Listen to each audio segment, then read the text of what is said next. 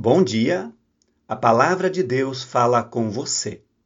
Sou Alfredo Jorge Hagsma, pastor na Igreja Evangélica de Confissão Luterana no Brasil, Paróquia Cristo Salvador em Curitiba, pastor vice-sinodal do Sino do Paranapanema.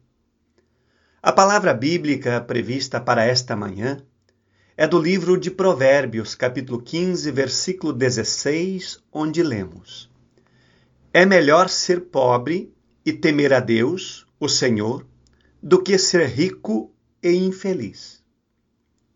Você concorda com esta afirmação?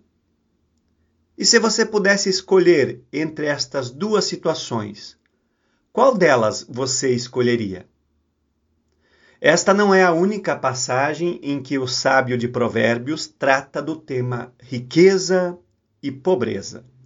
No capítulo 30, versículos 7 a 9, ele afirma: eu te peço, ó Deus, que me des duas coisas antes de eu morrer. Não me deixes mentir e não me deixes ficar nem rico nem pobre. Dá-me somente o alimento que preciso para viver. Porque se eu tiver mais do que o necessário, poderei dizer que não preciso de ti.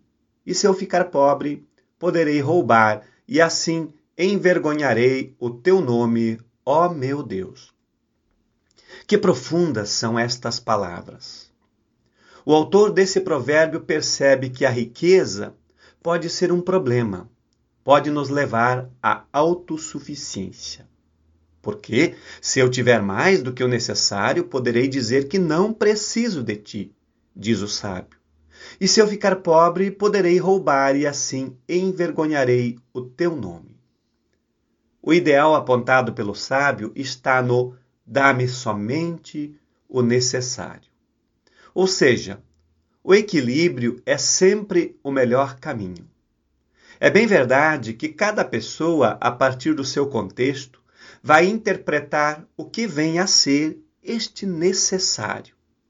No entanto, se a riqueza for o motivo para afastar-se de Deus, é melhor ser pobre. No fundo, a discussão é sobre o lugar de Deus na vida, sobre a fé. E isto vale tanto para a pessoa pobre quanto para a rica. Nesse sentido, Jesus disse em Mateus 6:21: Pois onde estiverem as suas riquezas, aí estará o coração de vocês.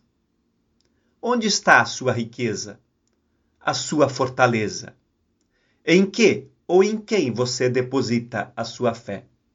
Que ela esteja no Deus Criador e mantenedor da vida, e que neste novo dia a sua vida seja guiada por Ele.